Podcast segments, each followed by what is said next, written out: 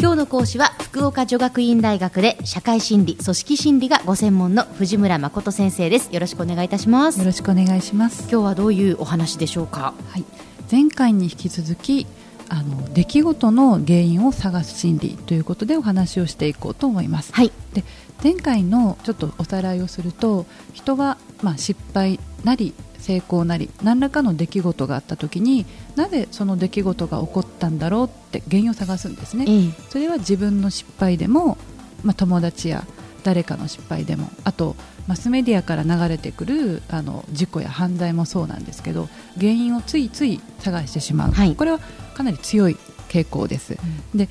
その原因をどこにあると思うかっていうとまず出来事のまさに当事者ですよね。その人自身に原因があるのかその人を取り巻く環境ですね、うん、に原因があるのかって大きく2つに分類されているんですが、でこれはですねあの自分に対してはちょっと甘く、うん、自分の失敗は人のせい 自分の成功はあの私のせいっていう精神あの心理的な作用が働くと言われているんですが、じゃあ他の誰かあの職場であったらいわゆる部下だったり同僚特にあのこれ上司の方にはぜひちょっと考えてもらいたいんですがもし部下や後輩が失敗した時に、つい考えますよね、なぜうまくいかないんだと考えた時にどういう原因を帰属するかというと実は他者の失敗を見るときにはこれはあのかなり厳しいというか、本当は外的な要因つまり状況だったり別のことに原因があってもその人自身に原因があると思いがちだと言われてます。あの例えば仕事で部下が失敗してしまった。でも本当はあの忙しかったかもしれない他の仕事で忙しかったかもしれない。もしくはあの課題が難しすぎたかもしれない。ただ第三者からすると、まあ、その人が、まあ、努力を怠ったんじゃないかとかやる気がないんじゃないかとか力不足だってついその人自身に目がいってしまうんですね。でもおそらく当の本人はいや自分のせいではないと言ってどこに原因があるかということにつまり後遺者当事者と言われる人たちとそれを見ている人たちとではあの見方がずれてしまうっていうのをあの基本的な貴族エラーとか後遺者観察者バイアスといってこれかなり広く見られる現象だと言われてます。で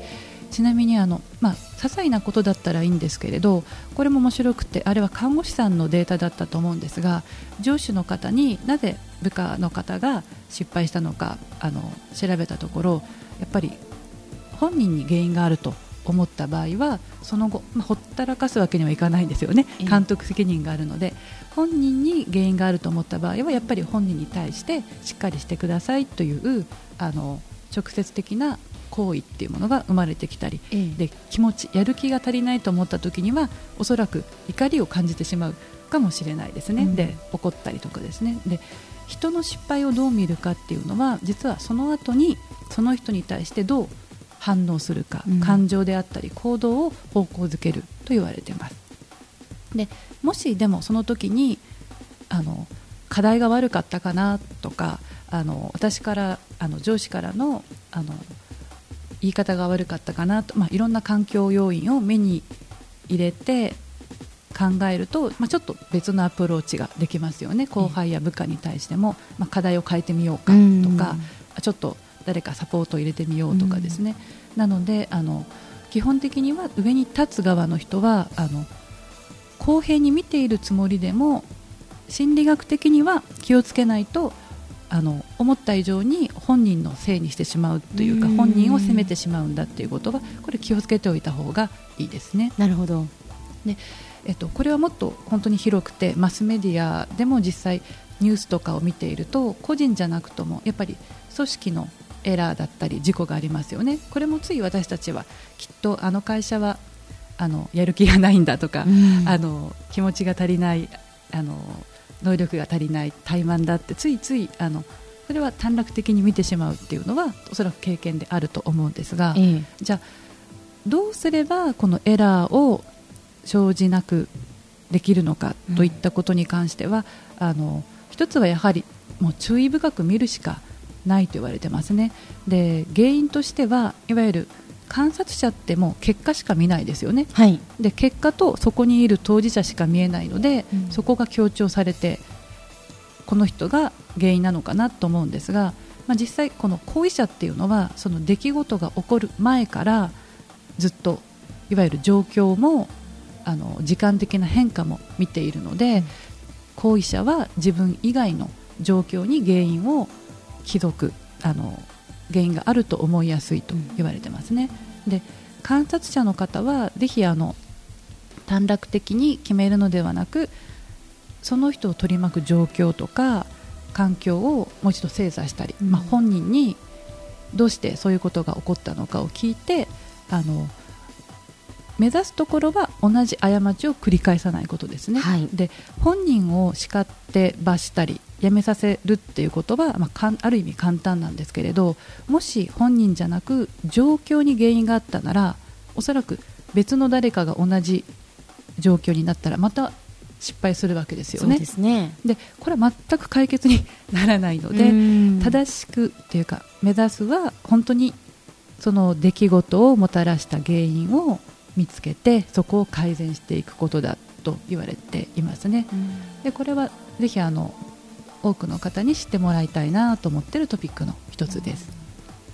まあ、自分にせよ他人にせよやっぱりねその失敗の原因というのを、まあ、本当に短絡的に考えずにというか あのしっかり何が原因なのかもちろん原因を追求することは大切ですからね、うんはい、それがないと次には活かせませんので、うん。はい、そこをやっぱりこういかに見極めるか冷静に客観的に見極めるかっていうのは大事ですよね。ね。まあ、ただあまり本を詰めすぎないように ということなのでそのいつもは大変ですけど本当にあの、うん、あここはしっかり原因を見つけた方がいいかなという時には思い出していただけるとありがたいです。今日の講師は福岡女学院大学で社会心理組織心理がご専門の藤村誠先生でした。どうもありがとうございました。ありがとうございました。さてビビックモーニングビジネススクールはブログからポッドキャストでもお聞きいただけますビビックモーニングビジネススクールで検索してください。お相手は小浜もとこでした。